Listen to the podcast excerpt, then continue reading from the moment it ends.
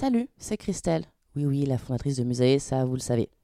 Juste avant que vous écoutiez ce podcast, j'ai deux annonces à vous faire. La première, c'est qu'en 2024, on lance le Safe Space Musée. Qu'est-ce que c'est? Des ateliers, des newsletters, des événements, des podcasts. Bref, en fait, c'est un espace de ressources et de solutions pratiques pour vous aider à prendre soin de votre santé mentale au quotidien. Les deux premières thématiques qu'on va aborder, ça va être les TCA et la dépression.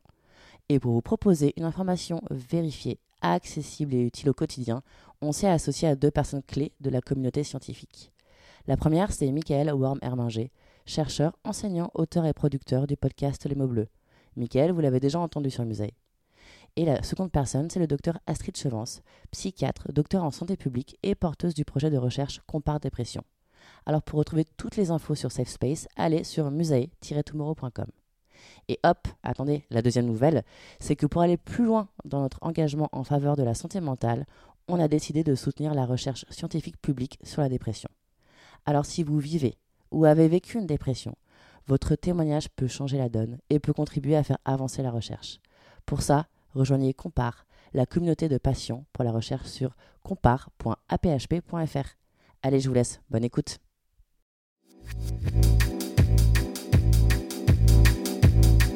Salut, c'est Christelle, la fondatrice de Musae. Bienvenue sur Musae Stories, le podcast qui dédramatise et démocratise la santé mentale. Ce que je veux faire ici, c'est partager un point de vue holistique, décomplexé, accessible à toutes et tous sur la santé mentale. Grâce au regard croisé de psychologues, d'universitaires, de sportives, de sportifs, d'artistes, d'associations. Musae Stories est un porte-voix pour les personnes engagées et touchées par la santé mentale, car prendre soin de notre santé mentale est un engagement durable et citoyen. Si vous ressentez un mal-être psychologique, je vous recommande d'en parler avec un professionnel de la santé mentale. We wish you a Merry Christmas. We wish you a Merry Christmas. We wish you a Merry Christmas and a Happy New Year. Ah bah ok. Ouais, Bonne ambiance. bonne ambiance. Bienvenue dans la zone grise spéciale fête de fin d'année. Hmm, ça donne envie. C'est un petit peu comme si les fêtes de fin d'année, ça nous avait déjà fait riper de quelque chose. Exactement. Alors que pendant très longtemps, peut-être pour certaines et certains d'entre nous, euh, on voyait ça avec des grands yeux d'enfant et on attendait ça avec impatience. Mais oui, la magie, la fameuse magie de Noël. Jingle bell, jingle bell, nan, nan, nan. Ah Pardon. oui. Et là, tout de suite, je vois des lutins arriver derrière toi, Christelle. Ou Dans mes yeux, tu veux dire Pas que. Ah, ok. Mm. Vous l'aurez compris, dans ce nouvel épisode de la zone grise, on va vous parler des fêtes de fin d'année, pas que de Noël d'ailleurs, et de savoir quels impacts elles peuvent avoir pour le meilleur et pour le pire sur votre santé mentale. Et oui, cela me fait penser un peu à ce fameux slogan plaisir d'offrir et joie de décevoir.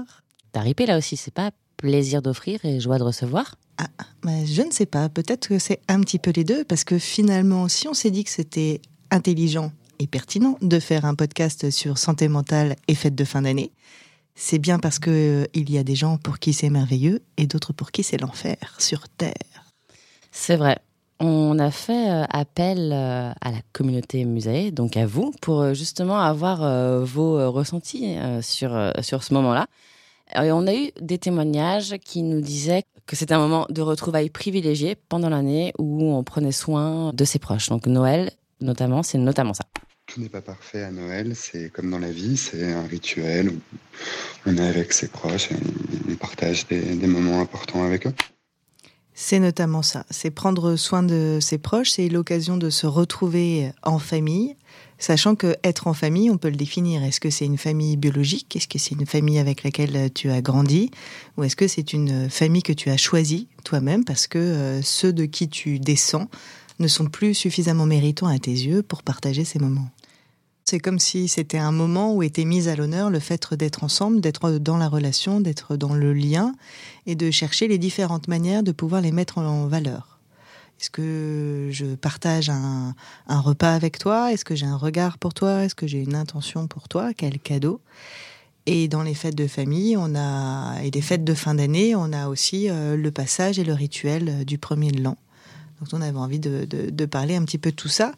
Dans ce que ça impacte. Donc effectivement, il y a du, plaisir et de la joie. Et puis, euh, ça génère aussi beaucoup d'émotions qui peuvent être plus limitantes chez beaucoup d'entre nous pour diverses raisons. Parce que ce même besoin ou injonction, certains témoignages nous parlent d'injonction à être ensemble, d'injonction au bonheur, d'injonction à manger, d'injonction à offrir, eh bien, euh, rappelle en arrière-plan d'autres sujets qui sont euh, plus délicats et plus douloureux. Et donc on se demande comment ça se passe pour vous.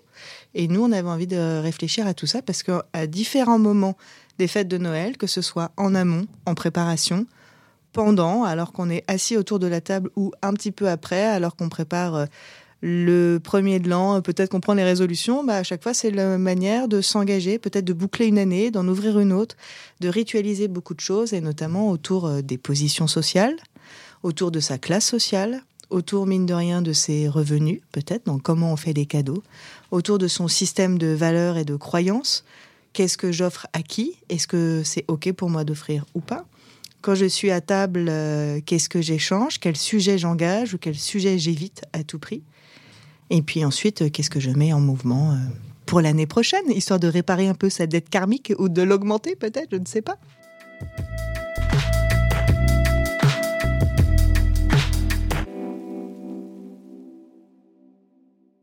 C'est vrai que moi, je mets énormément d'énergie dans les cadeaux pour ma famille.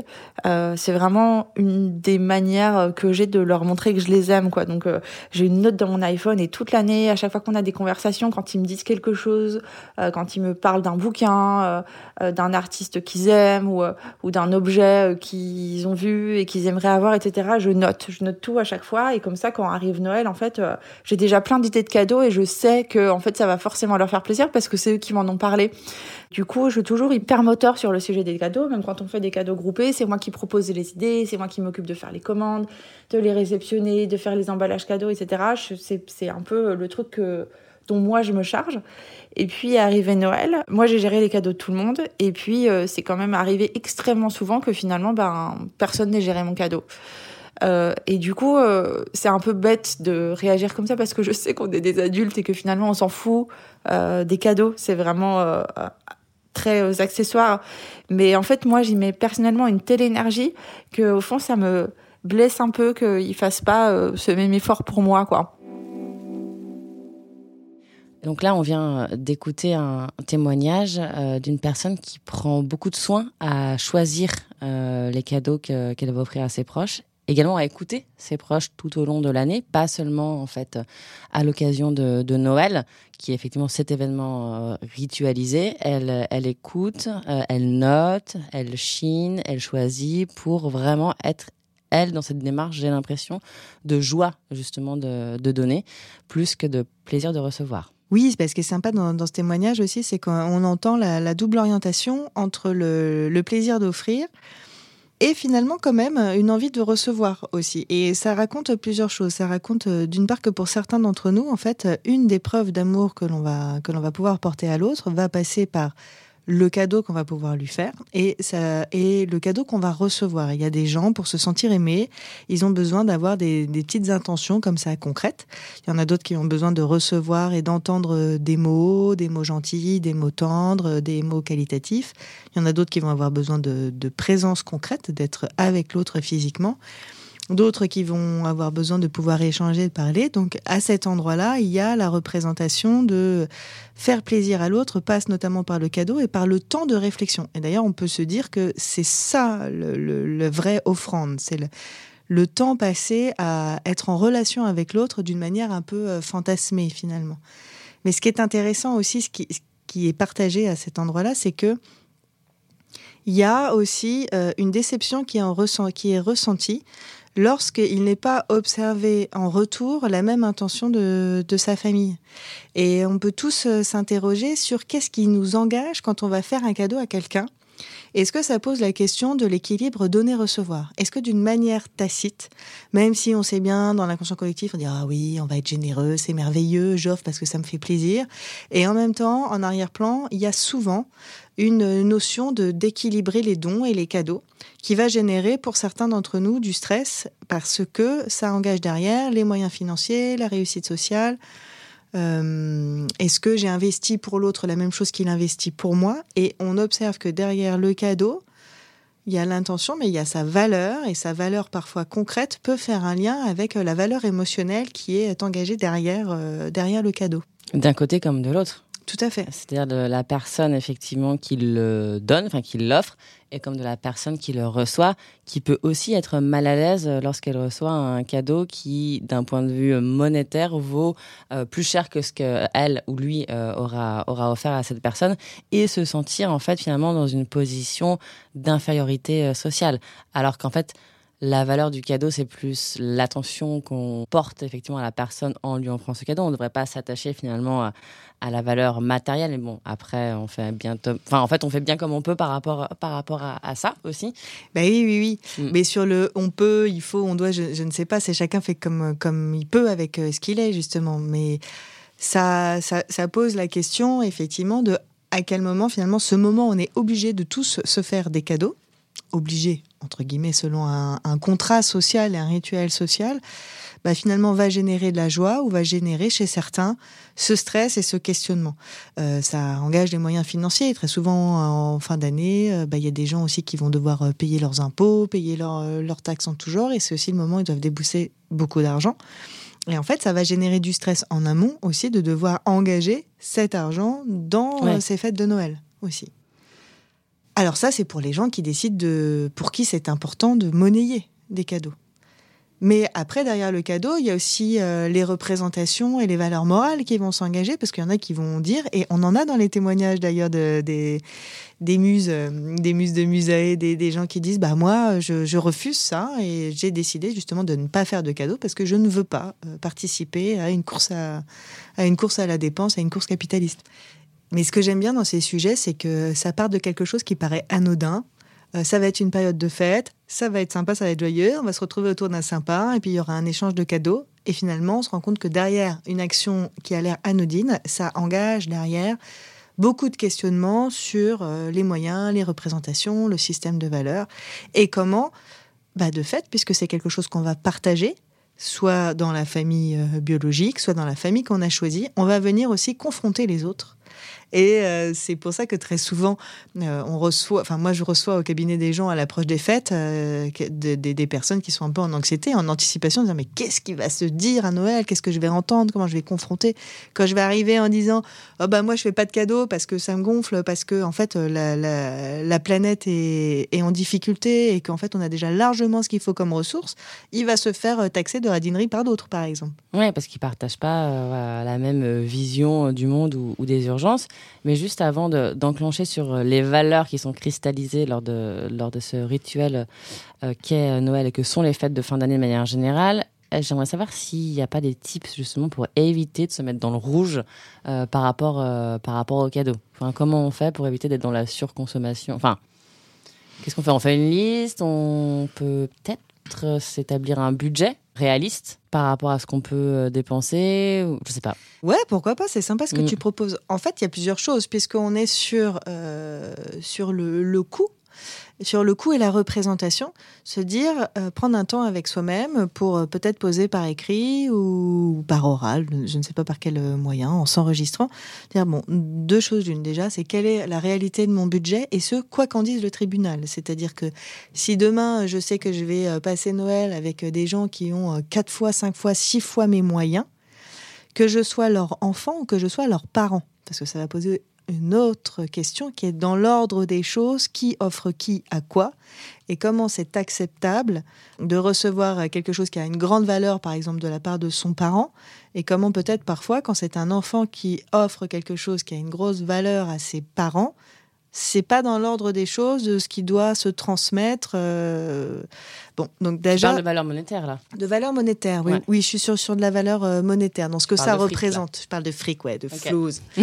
donc déjà être être clair effectivement sur quel est son budget, euh, combien de personnes on a envie de faire des cadeaux, et puis être clair aussi sur ce que ça représente pour soi de faire des cadeaux et, donc euh, de ce fait euh, être, euh, être capable de défendre un point de vue et d'être suffisamment conforme avec soi-même pour pouvoir les présenter en étant complètement entier, complètement on dit congruent, complètement authentique au moment où ça se fait.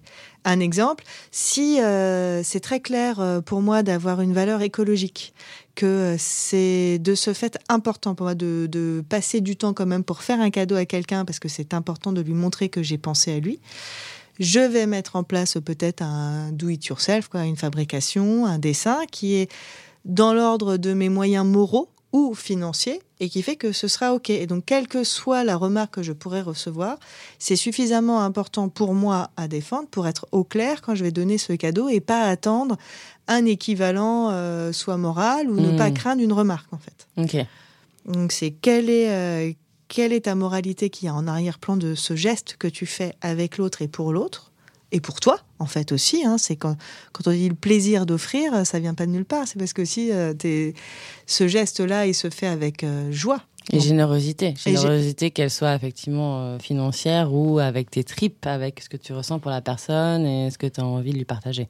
Bah oui, oui, oui. Euh, on peut se dire, il y a rien de pire que de recevoir un cadeau de quelqu'un qui n'avait pas envie d'en d'en faire, quoi. Il n'y a rien de pire que de recevoir des cartes cadeaux. Il y a rien de pire que de recevoir la bougie parfumée, euh, tu ne sais pas à quoi, euh, dans le Santa caché, du truc où finalement euh, bah, les gens ont, bah, ont pris un cadeau à 3 euros au pif et c'était planqué. Et puis au final, on se demande pourquoi on le fait en fait, parce que tout le monde se fout de ça, ça finit dans un tiroir. Il n'y a rien de pire. Il n'y a rien de pire. D'ailleurs, c'est quoi toi le cadeau le plus pourri que tu reçu comme ça? Le cadeau le plus pourri que j'ai reçu. Alors moi, je mets une pression de ouf, franchement, euh, pour faire des cadeaux, mais aussi pour qu'on me fasse des cadeaux. C'est-à-dire que dans ma famille, typiquement avec mes parents, quand ils me demandent Christelle, qu'est-ce que tu veux pour Noël? Je dis ah non. Ah non, moi je déteste en fait faire des listes de cadeaux de Noël.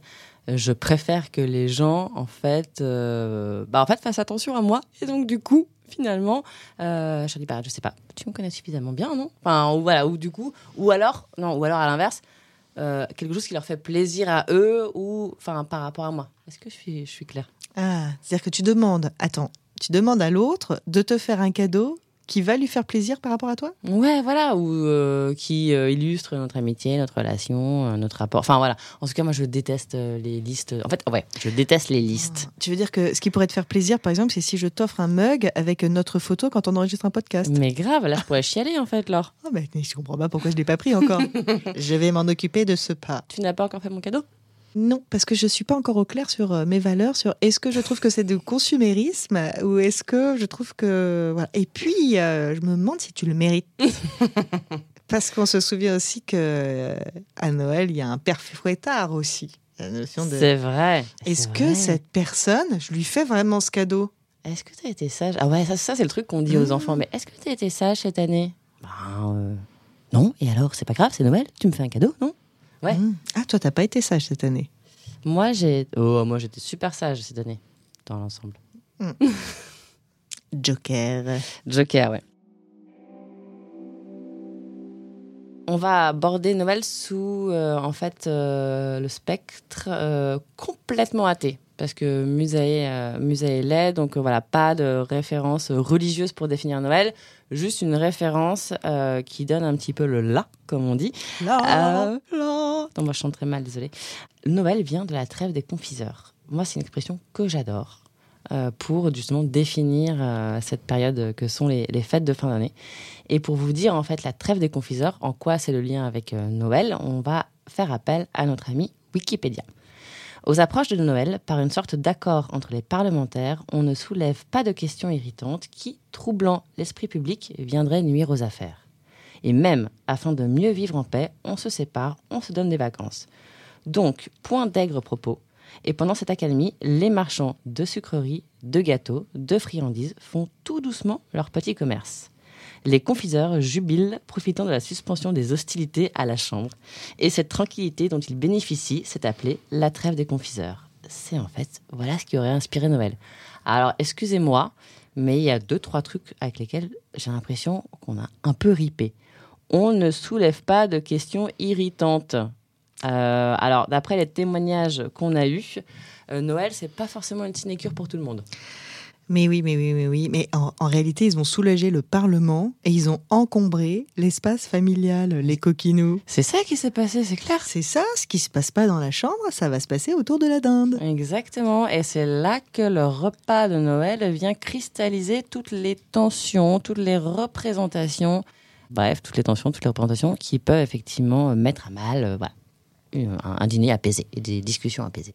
Oui, oui. Comme ça, ce qui me vient, c'est euh, Jingle Bells, Jingle Bells, la, la, la, la, la. Ça, c'est le moment où on sonne la cloche, là, où tu sais, t'arrives à table, tout le monde est tendu et on se dit, ouf, à quel moment je vais sortir le drapeau rouge? À quel moment ça va riper À quel moment euh, mamie va faire une réflexion euh, homophobe? À quel moment euh, papy va me demander euh, qu'est-ce que je fous? Pourquoi j'ai pas encore de mec? À quel moment on va me demander euh, si je vais faire mon deuxième, mon troisième et mon quatrième enfant? À quel moment on va me demander si j'ai enfin retrouvé du travail? À quel moment on va me dire, dis donc, ce serait bien que tu arrêtes la bûche parce que tu as pris un petit peu de poids? Waouh ouais, je pense que c'est bon là. J'ai hâte d'y être. Eh ben, écoute, moi j'ai réglé l'affaire justement pour euh, m'affranchir euh, des codes euh, rituels. Ce que j'ai fait, c'est justement j'ai fait un enfant le soir du 24 décembre. Donc comme ça, je ne fête plus Noël, mais je fête mon enfant. Ah ouais? Ouais, Je- ouais, j'ai fait ça moi. Tu vois, à chaque problème, j'ai une solution. Ouais. Voilà. J'ai un problème parce qu'il faut aussi, il faudrait aussi que je trouve une solution pour euh, la Chandler, Pâques, tout ça. Mais ouais. La Chandler. La Chandler, oui, oui, pardon, je pensais à Friends. je me suis dit, ouais, tiens, c'est des moments où tu préférais être entre amis. Euh, donc, euh, la Chandler. À ne pas confondre avec la Chandler, qui sont deux événements très différents. Bien sûr. Jade, rire en régie par contre. hein. Oui, j'intéresse, oui, oui, oui, parce que se faire une Chandler, c'est un autre événement. Alors oui, donc si on revient plus sérieusement. Oui, pardon, pardon. Bon, il y a quand même. Bon, alors. Évidemment, là, on fait, une, euh, on fait un podcast sur la santé mentale, donc on vous parle des Ah bon choses qui déconnent. Ah oui, non, c'était pas ça. ah, pardon. On parle des choses qui sont, qui sont délicates. Bon, après, gloire à vous, il y a des gens qui ont quand même des familles et des amis qui sont relativement fonctionnels et pour qui c'est réel de se rassembler, d'être en joie, de se rassembler. C'est un moment valorisant. Et perso, moi, je fais partie de cette team. J'ai cette chance-là. J'adore Noël. C'est un moment euh, que j'attends avec impatience. Euh, je fais pas de liste parce que je vous rappelle que j'aime pas les listes. Mais ouais, j'adore organiser ce type de moment, que ce soit Noël ou, ou les fêtes de, de manière générale. Bien évidemment. Bien il y a des discussions hein, parfois qui montent dans les tours, qui montent dans les décibels. Mais dans l'ensemble, pour moi, c'est un kiff. Mais c'est Oui. pas le cas de tout le monde et je l'entends. Oui, non, puis toi, de toute façon, dès que tu peux manger du fromage, t'es en kiff. Oui, surtout à la montagne. Oui. Euh, oui, donc bah oui, donc il y a des gens pour qui c'est plaisant de se retrouver. Effectivement, il y en a pour qui c'est compliqué et c'est anticipé. Et on entendait des témoignages euh, justement qui nous racontaient quelles étaient leurs inquiétudes face à, ce moment où on va se rassembler. En fait, le rituel, on dit on prend le plaisir d'être ensemble. En fait, c'est aussi un moment état des lieux. Et dans cet état des lieux, bah, c'est la grande difficulté de venir confronter des gens qui doivent se retrouver autour d'une table et qui finalement n'ont peut-être plus rien à se dire. Ou qui finalement sont peut-être plus en accord euh, sur euh, plein de sujets. Et donc on peut se demander effectivement comment je fais pour passer ce moment, trouver des sujets peut-être qui ne parlent de rien, histoire de ne pas se fâcher, aller au bout du repas euh, avec un maximum de- de plaisir.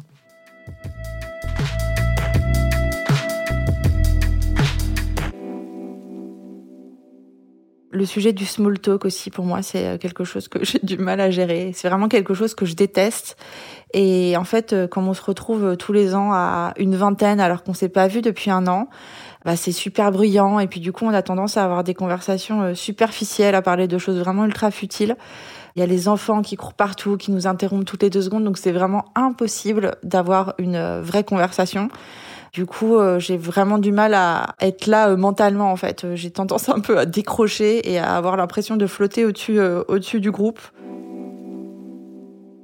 Alors, voilà, typiquement, dans ce, dans ce témoignage, on retrouve ce que tu disais tout à l'heure, alors sur le fait que Noël, c'est un événement ritualisé, mais qui arrive peu souvent. Et donc, du coup, on se retrouve avec euh, des proches qu'on n'a plus euh, l'habitude de voir parfois. Et euh, finalement, on arrive dans des discussions qui peuvent être un petit peu, un petit peu artificielles. Et voilà, ne pas mettre forcément tout le monde à l'aise et, et être, sentir un petit peu. Ouais, sentir que c'est un moment un peu désincarné, en fait.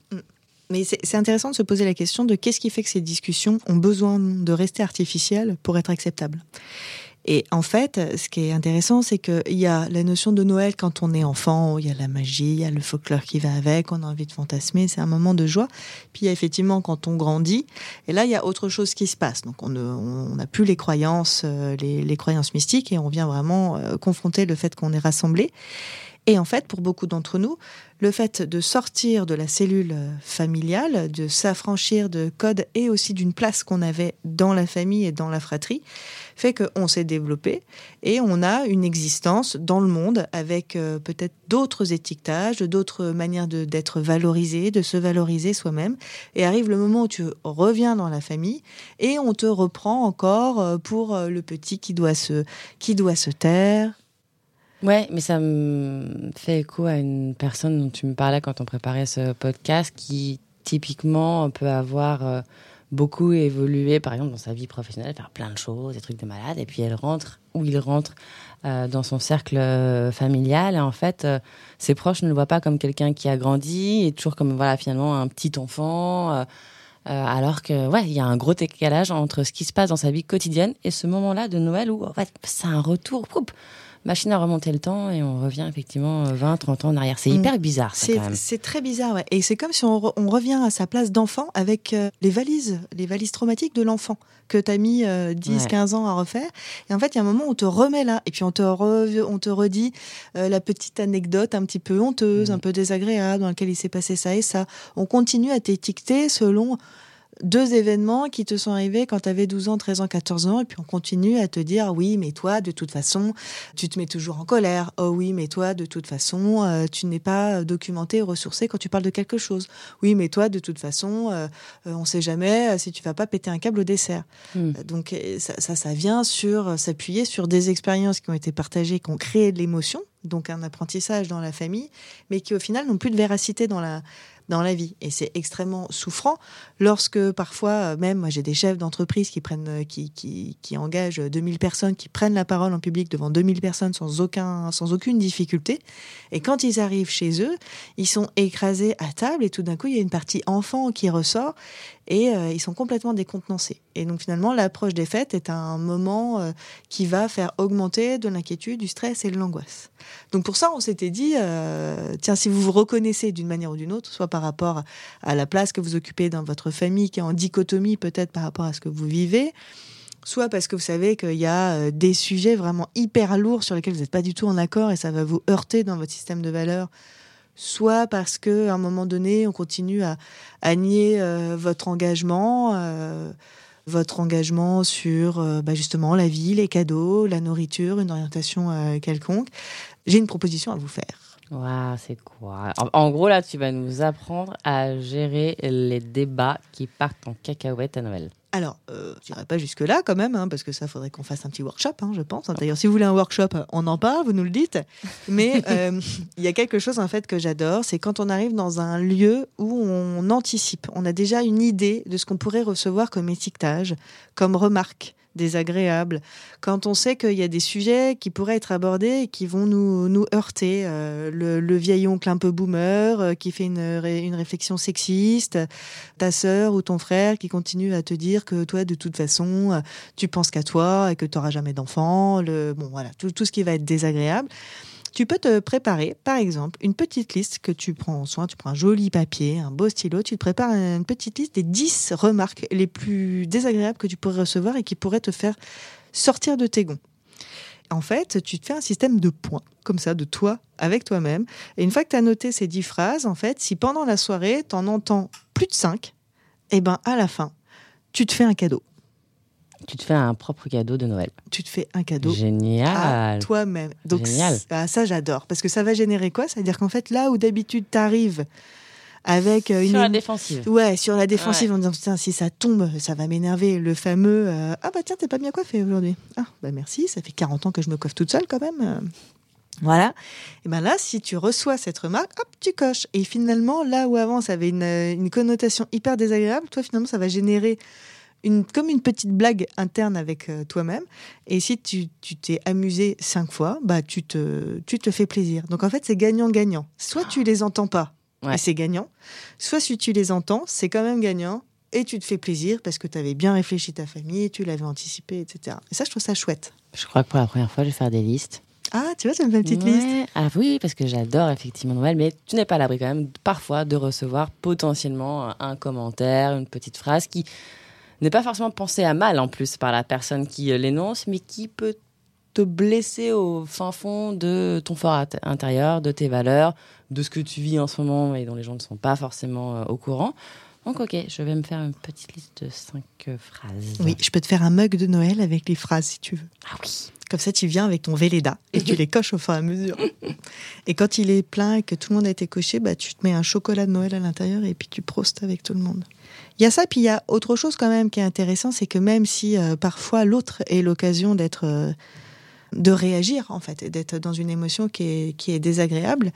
Euh, il y a, puisque c'est Noël et qu'on parle de magie, euh, il y a un, principe qui s'appelle celui des tourniquets. On va se faire un petit tourniquet de position perceptuelle. Alors, ce n'est pas un film érotique. Oui, oui, parce que là j'entends, je qu'est-ce qu'elle me dit? Qu'est-ce qu'elle me dit Ça veut dire que avant de, avant de m'énerver, je mm. prends un petit temps euh, comme ça, un peu euh, comme si j'étais en rêverie éveillée euh, pour prendre de la hauteur. Un peu comme si je me disais, ok, là je suis dans la pièce, c'est comme si je pouvais monter sur mon renne de Noël qui vole. Je prends un peu de hauteur, ouais, je prends un peu, je vais sur le chariot. C'est comme si j'étais un oiseau en train de regarder la situation de loin. Ça va alors? Ouais, ça va, je sais. C'était mm. la, c'est ce que j'ai mangé à midi qui était bien, bien, bien.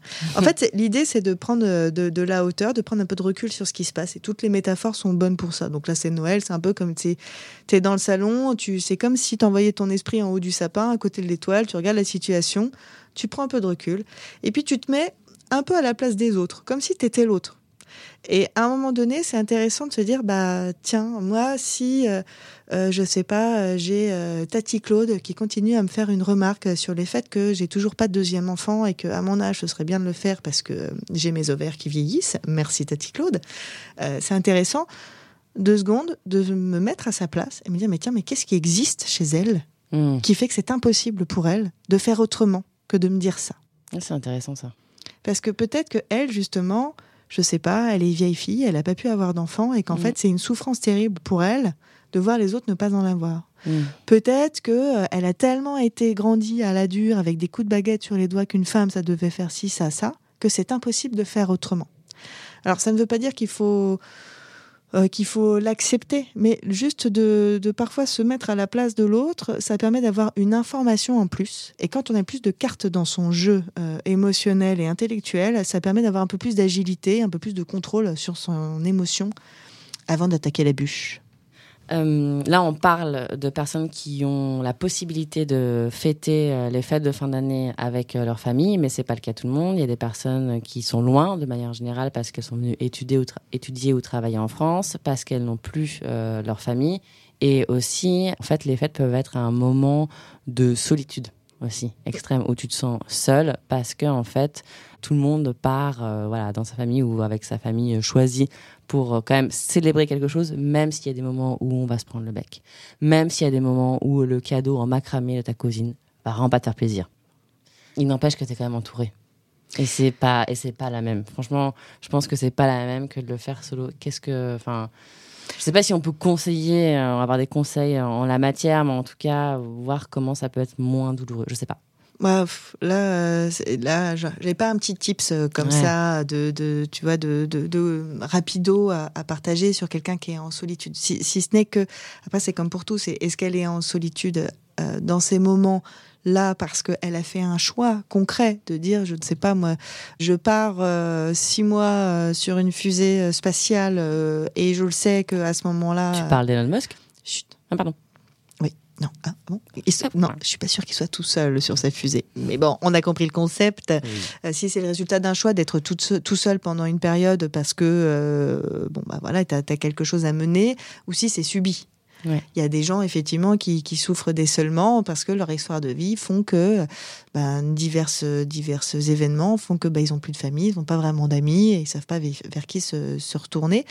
Donc euh, si c'est si c'est cela, bon, il y a souvent il y a une vraie détresse psychologique en arrière-plan à accompagner et la période de Noël parce qu'il y a une injonction à être ensemble de fait, mais euh, en lumière un peu plus euh, cet, cet, isolement.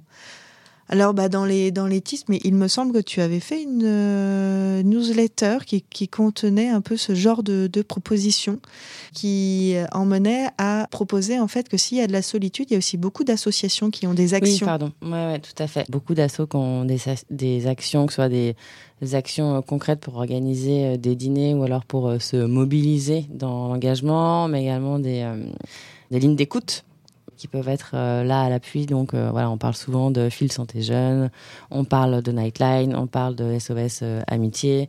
on parle des centres aussi médicaux sociaux, voilà, et des associations qui sont proches de chez vous qui vous permettent aussi de, partager son nom. Donc voilà, il y a quand même des dispositifs qui peuvent permettre ça. Ouais, ça me fait penser au Père Noël est une ordure. Bien alors méfiez-vous, ça n'est pas un jouet. Monsieur le Père Noël, je, tiens à vous dire, je n'ai rien à voir dans tout cela. Je, suis uniquement une personne dépressive de passage. Je suis au bout du rouleau, je vais m'en aller. En fait, c'est hyper joyeux. C'est-à-dire que, enfin, le, concept, c'est quand même, euh, une ligne d'écoute active le soir de Noël pour les gens qui sont seuls.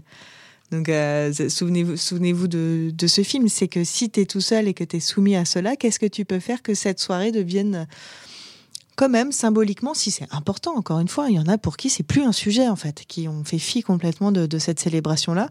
Mais si c'est important de marquer le rituel, dans le Père Noël est une ordure, ils ont quand même euh, mis en place des petites choses, quoi. C'est, mais tu peux le faire toi tout seul. C'est, tu peux te, préparer, mettre un pull un peu marrant, euh, faire une, te mettre en lumière d'une manière ou d'une autre si, même s'il y a peu de moyens, il y a peut-être toujours l'opportunité de sortir quelque chose qui te sort de ton ordinaire, qui fait qu'en fait, tu peux t'offrir à toi-même un moment exceptionnel. Extra, ouais, extra euh, ordinaire. Exactement, exactement. Waouh, je sens que ce Noël-là, ça va être plus sympa. Puis après, il y a le second temps, le temps du Nouvel An. Ah, le temps du Nouvel An. Et oui, le temps du Nouvel An et puis peut-être le temps des résolutions. exactement. Alors, euh, bon, bah, pareil, le Nouvel An, j'adore, j'adore l'organiser, j'adore le fêter. Euh, c'est aussi ce symbole, effectivement, de nouvelle année, nouvelle résolution, nouveaux engagements par rapport euh, à soi-même. Donc parfois, ça peut être super cool. Hein. Il y en a qui peuvent vivre hyper bien. je vais faire plus de sport, je vais arrêter de fumer, je vais m'engager dans une asso. ben, bref. Et puis, il y a aussi ces résolutions qui peuvent devenir des injonctions, des trucs qui te pèsent sur, euh, sur la morale. Et alors là, ça devient complètement contre-productif. Ah bah oui.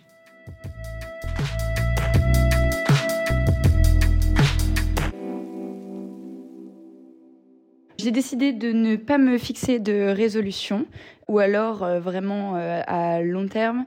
Mais pour moi, les résolutions, c'est quelque chose, c'est une sorte de stress c'est d'abord un objectif, mais au final, ça finit toujours plus ou moins par se transformer en stress, parce que si on ne réussit pas, on voit un peu ça comme un, objectif pas accompli et donc euh, un échec, alors que je pense que il faut plus le prendre euh, sans pression et pas en se disant euh, cette année je vais accomplir ça.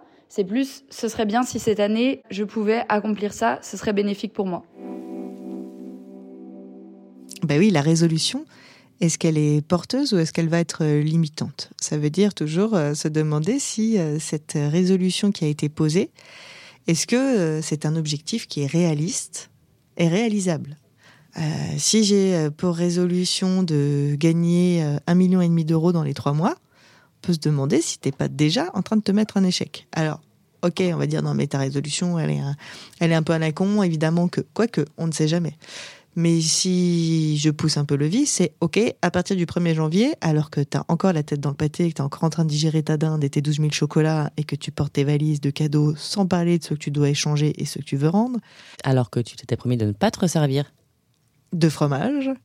Il y a ce truc de se dire bon, euh, si à partir de demain je vais faire du sport trois fois par semaine, je vais manger que de la salade, je me mets d'ailleurs le, fameux dry January là qui fait que maintenant je, ne vais pas boire du mois de janvier, pas boire pardon du, du mois de janvier je vais pas y arriver à le dire. Parce que t'as vu, en ah, fait, En fait, moi, c'est tout, c'est dans la bizarre. Ah, alors, à partir de maintenant, je n'enregistre plus quand j'ai bigolé. Ah, ça, non. Hein. Euh, eh ben, ça, c'est pas réaliste, tu vois, Christelle. Ah, donc, si c'est pas réaliste. On rigole, hein, nous, nous respectons la loi Evin, bien évidemment. Bien sûr, bien sûr. Bien sûr, jamais. moi, je, enfin, si, si, on boit, mais pas, pas pendant le podcast. Non, bah, de l'eau et du café. Ouais. ouais. non, bien sûr. Et voilà. Donc, est-ce que euh, ta résolution, elle est réaliste et réalisable? Est-ce que tu peux la faire? Est-ce que tu peux la tenir? Est-ce qu'elle dépend vraiment de toi? Ça, ça m'intéresse. hein, parce qu'en vrai, moi, j'adore les résolutions, mais elles me mettent une pression, en effet, parce que je me mets la pression, dans tous les cas. Hmm. Et elles sont souvent pas réalisables. Bah, commence par ça déjà. Mais comment on fait? Bah, évalue. C'est quoi ta prochaine résolution, par exemple, qui pourrait te paraître euh, pas réalisable? Ma prochaine résolution, j'aimerais bien lancer un nouveau format musée. T'aimerais bien lancer un nouveau format Ouais. euh, musée Un format qui n'est pas podcast, qui n'est pas newsletter, euh, qui serait un format euh, tangible, donc papier ou autre. Hmm. D'accord. Bah, ça me fait super kiffer. Bah je comprends. Bah ça, a priori, tu vois, on peut dire, euh, bah ça, si ta ta résolution pour 2024, c'est de, de lancer un 2000 format 2023. 2023. Pouf, pardon. Oh là là. Oh là Allez, Voilà. dans le turfu. 2023, je, je sors un, un média tangible pour Ouais. Musae. Ok, ça on peut dire, a priori, bon, ça dépend de toi, vu que tu es la boss. Euh, ça reste réaliste, puisque ça existe. Maintenant, réalisable, euh, la question, ça va être, est-ce que, par exemple, dans l'ensemble de ton emploi du temps, qui est déjà pas mal bouqué, est-ce que tu as un espace-temps pour ça? Si oui, c'est bien. Sinon, l'obje- l'objectif, donc la résolution, elle est mal formulée. Ouais, moi je me dis toujours que je peux pousser les murs et trouver de la place. Mais là, t'as raison, je crois qu'il n'y a pas trop de place. En tout cas, pas dans les conditions actuelles. Bah, donc, ça veut dire que peut-être une première résolution, ce serait quoi alors par rapport au fait qu'il n'y a pas trop de place? Ça serait de faire de la place? Bah, Je sais pas, c'est la question que je pose. Ouais, bah je dirais faire de la place, soit bah, peut-être en retirant un des projets que je fais déjà pour laisser la place à ce nouveau projet. D'accord. Ouais. Donc là, ça devient déjà plus, plus, plus digeste. Ouais, Donc euh, si déjà on passe par là, que ta résolution, elle est découpée en petits morceaux qui sont plus digestes, du coup ça devient porteur et ça devient joyeux et c'est agréable. Ça dépend de toi, c'est réaliste et réalisable. Est-ce que ça te motive? Ouais. Ouais. Qu'est-ce que tu vas gagner quand tu auras fait ça? Que ça me fait plaisir en fait. Ce que j'adore, euh, voilà, le format. euh, j'aime bien le format papier, j'aime bien le fait que ce soit concret, j'aime bien le fait que ça se transmette, j'aime bien le fait que ça mette en avant des beaux visuels, des illustrations, j'aime bien ça. Et c'est bon pour toi et c'est bon pour Musée Alors c'est bon pour Musaïe, je sais pas, vu le coût du papier, mais euh, non, en tout cas, euh, oui, euh, potentiellement c'est bon pour Musaïe, oui. Pourquoi je te pose la question Parce que ça pose la question de l'écologie, l'écologie de la résolution. Est-ce que si je réalise cette résolution, est-ce qu'elle est vraiment bonne pour moi? Et c'est ce qui va permettre de voir si elle est aussi réaliste et réalisable et si elle peut euh, s'enclencher. Si j'ai la résolution, par exemple, de perdre, euh, moi je sais pas, euh, 15 kilos en deux mois, on peut dire est-ce que c'est réaliste? Ouais, peut-être. C'est peut-être ça peut être gérable de perdre 5 kilos par mois, pourquoi pas? Bon, après, on peut avoir les nutritionnistes et les diététiciens qui vont se rebeller, je ne sais pas. Mais imaginons que c'est OK. Et puis après, si je vais, ah tiens, est-ce que c'est bon pour moi? Puis dire, ah, ou euh, pas sûr. Parce que par exemple, si j'ai 15 kilos de moins, je peux me demander si est-ce que je me sens plus chétive? Et est-ce que dans la rue, je me sentirais, euh, par exemple, plus, plus, plus exposée? Mm. Je partage ça parce que j'ai une cliente qui, m'a- qui proposé euh, ça hier euh, dans ses objectifs et qui se rendait compte que finalement, si elle allait au bout de ses résolutions, bah finalement, elle se, elle se retrouvait en insécurité. Donc ces résolutions, elles sont porteuses, elles sont sympas si elles sont euh, honnêtes, authentiques, si elles dépendent du sujet pour lui-même, si elles sont réalistes, réalisables, si elles sont motivantes et si elles sont écologiques. Et après qu'on peut le tester, bien sûr. On a besoin de pouvoir se prouver qu'on a réussi. Oui. Le journal, on pourra le toucher. Bien sûr. Est-ce qu'on pourra le gratter? Est-ce que ce sera un journal sur lequel il pourrait y avoir des odeurs aussi Un journal sensoriel? Peut-être, peut-être. Pour le moment, les pistes sont ouvertes. Hmm, Moi, j'aimerais bien ça en cadeau de Noël. Un journal musae sensoriel. Oh, Waouh, je note du coup pour l'année prochaine parce que j'ai peur que ce soit un petit peu juste là pour, euh, pour cette année. Mais c'est bien noté. Mm. Et ça sera avec plaisir. Plaisir d'offrir. Hmm, joie de recevoir. C'est la fin de ce podcast. J'espère qu'on vous aura aidé à décompresser le potentiel poids qu'on peut avoir à l'arrivée euh, des fêtes de fin d'année ou juste à kiffer, parce que ça, peut être aussi juste un kiff. Ben oui, et puis, euh, comme disait euh, cette personne très haut placée dans le système des sapins, si jamais le sapin de Noël est trop chargé, il suffit de descendre quelques boules. Et ok, merci Laure pour cette punchline tout à fait imagée et efficace. Oui, pardon pour cette guirlande. Bonne fête Laure. Bonne fête, Christelle. À très vite. Et on se revoit nous en 2023 par contre? Ah oui, on se revoit en 2023. Ok, restez par ici. On a plein de nouveaux projets. On a plein de nouveaux projets. D'ailleurs, si vous avez des idées, vous pouvez les partager. Complètement. Ouais, sur les sujets. Tiens Ouais. Ouais, open bar. De quoi vous voudriez parler? Parce que là, nous, effectivement, on se fait notre petite popote euh, ensemble. Et bon, voilà, on a quelques idées, plus ou moins farfelues, comme vous l'aurez compris. Mais voilà, si vous avez euh, des sujets, des envies, des questions tabous euh, que vous n'osez pas évoquer avec vos proches, nous, on est là pour ça. On le fait avec beaucoup de joie. Joie dans ton cœur. J'ai envie de dire I wish you a Merry Christmas. I wish you a Merry Christmas. I wish you a Merry Christmas and a Happy New Year. Coupé. Si vous ressentez un mal-être psychologique, je vous recommande d'en parler avec un professionnel de la santé mentale. À très vite.